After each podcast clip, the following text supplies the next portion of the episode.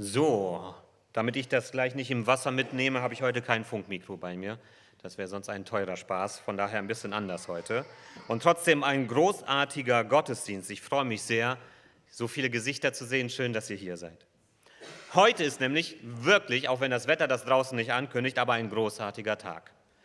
Im Himmel wird gerade das Buffet vorbereitet, das wir nachher auch hier für uns als ganz körperlich genießen können. Aber im Himmel ist nämlich gerade riesengroße Sause. Jesus sagt in Lukas 15, genauso freut sich Gott im Himmel über einen Sünder, der sein Leben ändert. Er freut sich mehr als über 99 Gerechte, die es nicht nötig haben, ihr Leben zu ändern. Über einen gibt es schon eine Riesenparty im Himmel und heute haben wir fünf. Das heißt, ihr könnt euch vorstellen, wie es dort gerade abgeht. Und wir dürfen mitfeiern. Das ist ein Freudengottesdienst, weil eben fünf Menschen ihr Leben mit Jesus festmachen wollen. Und ihr habt ihre Zeugnisse, großartige Zeugnisse, voller Mut und voller Tiefe gehört. Vielen, vielen Dank dafür. Ich freue mich wirklich darüber, dass wir in diesem Jahr damit mit heute hier schon unsere vierte Taufe feiern dürfen. Das ist großartig, das ist ein ganz großes Geschenk.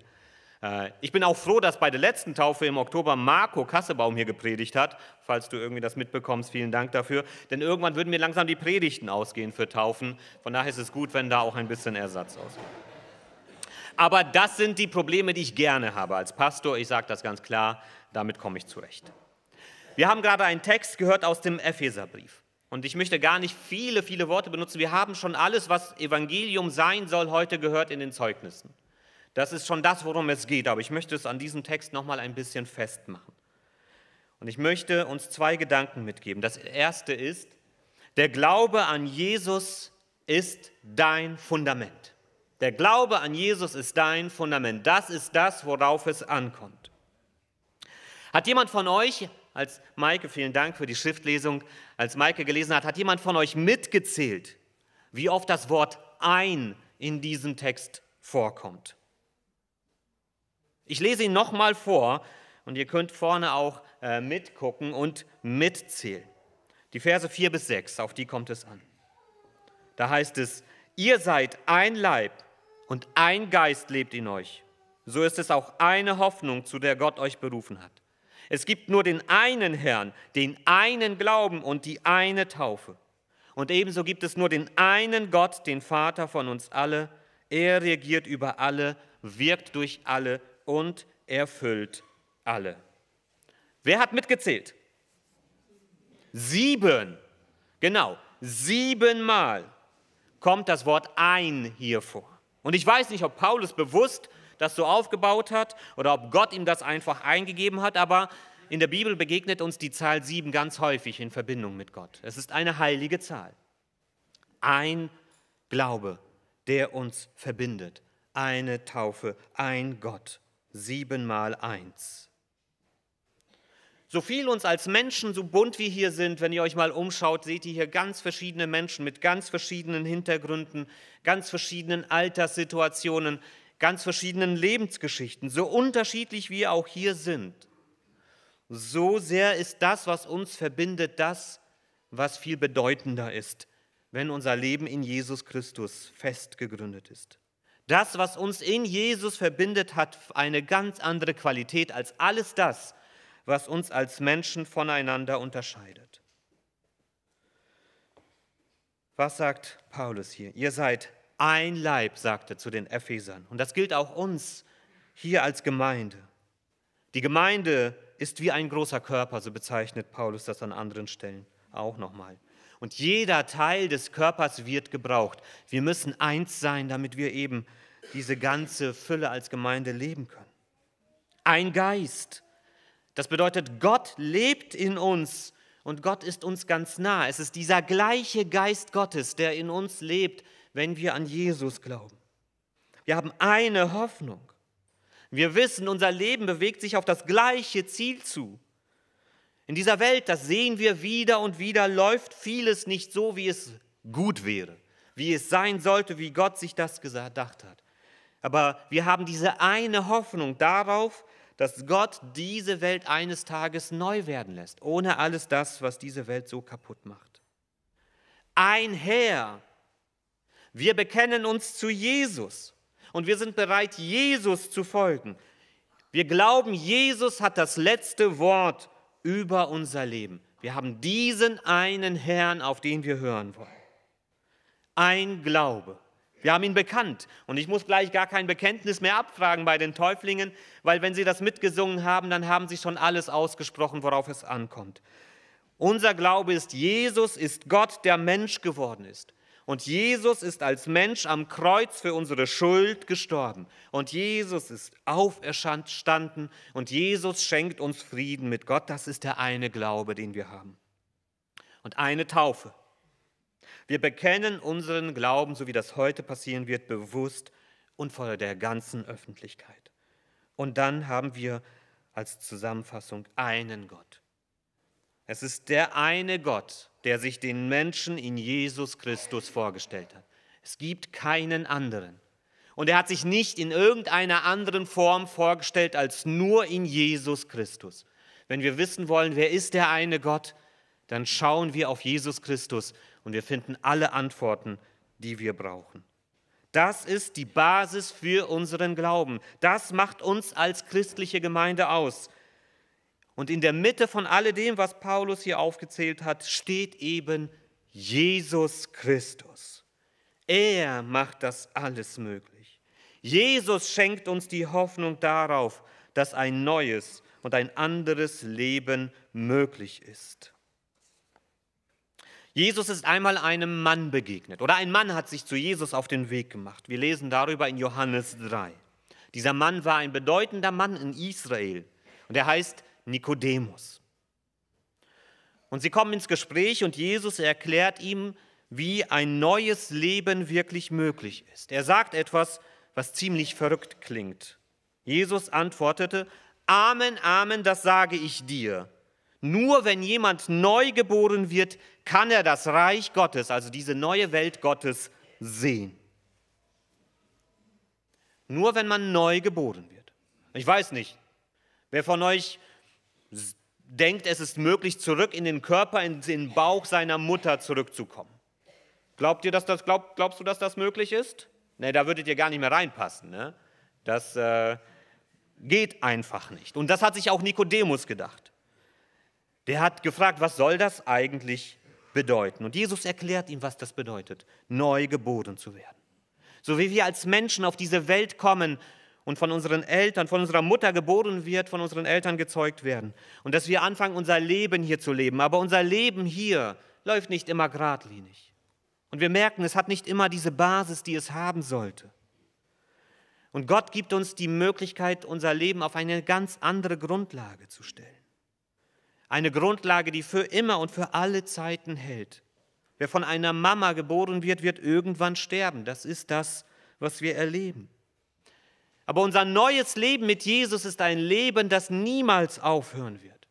Wer sein Leben an Jesus festmacht, wird für immer und ewig bei Gott und mit Gott leben dürfen. Und am Ende von diesem ganzen Gespräch wird das so zusammengefasst in diesem sehr bekannten Vers. Denn so sehr hat Gott die Welt geliebt, dass er seinen einzigen Sohn für sie hingab. Jeder, der an ihn glaubt, soll nicht verloren gehen, sondern das ewige Leben haben, das neue Leben Gottes. Gott hat den Sohn nicht in die Welt gesandt, damit er sie verurteilt, vielmehr soll er die Welt retten. So sehr hat Gott die Welt geliebt. Denk mal drüber nach. Gibt es jemanden in deinem Leben, der dich absolut nicht ausstehen kann? Vielleicht kennst du Menschen, die dich wirklich ganz tief nicht leiden können. Ich weiß nicht, ob es auf der Arbeit gibt, Arbeitskollegen, die immer die Augen rollen, wenn sie dich sehen, in der Schule oder woanders. Vielleicht gibt es auch Menschen, die du nicht magst. Vielleicht gibt es auch Menschen, wo du sagst, mit denen will ich eigentlich nichts zu tun haben. Und jetzt stell dir vor, ich würde dir die Aufgabe geben, geh zu diesem Menschen und sag, hey, ich übernehme alle deine Hausaufgaben und alle deine Dienste zu Hause und alle deine Verantwortung. Ich übernehme das alles für dich. Wärst du bereit, das zu machen? Zu einem Menschen, von dem du weißt, der kann mich überhaupt nicht ausstehen. oder einen Menschen, den du nicht magst, wärst du bereit, das auf dich zu nehmen? Hey, ich übernehme das alles für dich. Das Wort Welt hier bedeutet nicht, so sehr hat Gott uns Christen geliebt. Das ist nicht gemeint hier. Wer in Wort gewandt ist, Mittwochabends alle zwei Wochen, weiß, was Welt bedeutet. Was bedeutet Welt, Barbara?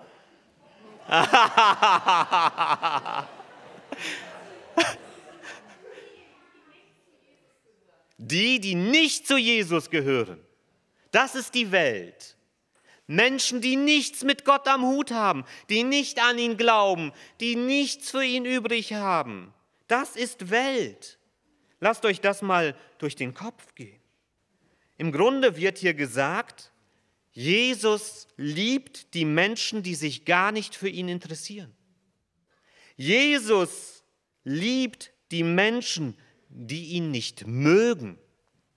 Jesus liebt die Menschen, die ihn vielleicht sogar richtig abgrundtief hassen. Das ist die Welt, für die Jesus Mensch geworden ist. Ist das nicht verrückt? Und Jesus übernimmt für diese Menschen nicht nur Hausaufgaben und Hausdienste. Was macht er für die Menschen, die nichts mit ihm zu tun haben und die ihn vielleicht sogar hassen? Was hat er für sie getan? Er ist aus Liebe für sie am Kreuz gestorben. Er hat sein ganzes Leben für die Menschen gegeben, die nichts mit ihm zu tun haben wollen. Und wieso tut er das?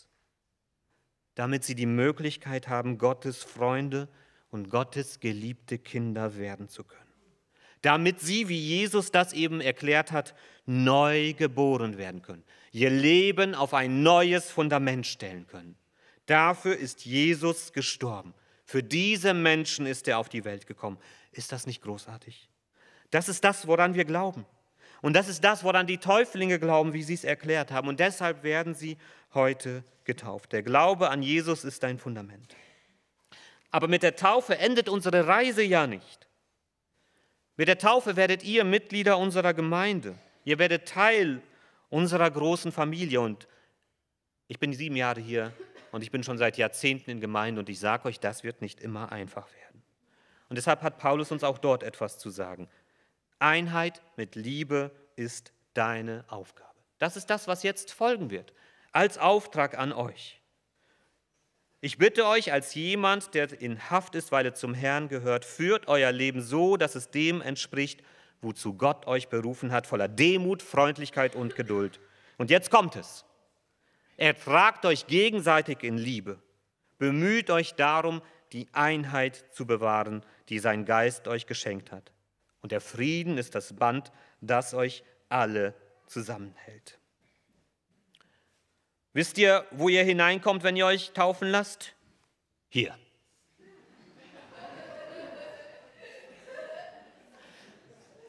Mit der Taufe werdet ihr Teil eines wilden Hühnerhaufens, das kann ich euch versprechen. Und jeder Gockel in diesem Hühnerhaufen und jede Henne in diesem Haufen ist anders als der andere, wie man das hier auch auf dem Bild sieht. Vielleicht erkennt ihr euch da wieder, ich weiß es nicht. Meine Oma in Polen hatte Hühner. Und als Kind fand ich, es, immer faszinierend, sie zu beobachten durch die Sicherheit eines Zauns hindurch. Wie die sich gegenseitig die Würmer weggepiekt haben, wie die sich aufgeplustert haben und sich gegenseitig verscheucht haben. Und der Gockel stolzierte herum und sobald irgendwas passierte und sie aufgescheucht wurden, liefen sie wie kopflos durcheinander. Diese Hühner haben sich nicht ausgesucht, da in diesem Gehege zusammenzuleben. Meine Oma hat sie gepackt und reingeschmissen. Die hatten keine Wahl. So ist das auch mit Gemeinde. Gemeinde ist nicht der Ort, wo sich jemand vorher überlegt hat und sagt, die Gemeinde sucht den Super, das Supermitglied. Wir haben nicht gecastet. Wir haben keine Bewerberpunkte verteilt. Du musst nicht ein bestimmtes Persönlichkeitsprofil erfüllen, um hier reinzupassen. Oh, wir haben schon zu viele Leute, die sind dominant. Wir brauchen noch ein paar, die sind vielleicht etwas stetiger. Wir machen so ein Casting nicht. Gott selbst hat hier diesen Hühnerhaufen zusammengeworfen. Und er gibt uns jetzt den Auftrag, hey, kommt klar miteinander. So unterschiedlich und so verschieden ihr auch seid. Das Gute an Gemeinde ist, anders als meine Oma, hat Gott sich dabei was gedacht. Das ist meine Überzeugung. Er weiß, wen er da wieso ins Hühnergehege hineinstellt. Und anders als die Hühner haben wir etwas mehr Hirn und viel Herz, damit wir daran arbeiten können, wirklich miteinander klarzukommen. Wir laufen nicht kopflos rum, zumindest haben wir die Möglichkeit dafür. Das ist nicht immer einfach. Dazu gehört, dass man manches manchmal auch wirklich ertragen, aushalten muss. Dass man Menschen erträgt, die so ganz anders sind als ich, so wie es gut und richtig wäre. Dass man bereit ist, sich immer wieder die Hand zu geben und sich zu vergeben, das kostet einen etwas. Zu jemandem hinzugehen und zu sagen, weißt du was, da war ich ein richtiger Idiot, kannst du mir vergeben dass man bereit ist, auch das eigene Versagen zuzugeben und die Schuld nicht immer beim anderen zu suchen. Das ist mit Arbeit und mit Mühe verbunden. Aber genau das ist der Auftrag, von dem Paulus hier spricht. Ertragt euch gegenseitig in Liebe und bemüht euch darum, die Einheit zu bewahren, die uns bereits von Gott geschenkt worden ist. Wir müssen diese Einheit nicht herstellen, wir müssen sie bewahren. Und das gelingt nur mit Gottes Kraft. Einheit mit Liebe ist deine Aufgabe. Wenn du glaubst, was Gott durch Jesus für dich getan hat, dann bekenne diesen Glauben in der Taufe, so wie es diese fünf Täuflinge gleich tun werden. Und ich lade dich ein, werde ein Teil dieser Einheit hier in der Gemeinde, die Gott dir anbietet und hilf uns dann auf deine einzigartige Weise dabei, dass wir uns als Gemeinde so entwickeln, wie Jesus sich das wünscht. Amen. Ich möchte noch beten. Jesus Christus, ich danke dir dafür. Du hast alles getan, was nötig ist.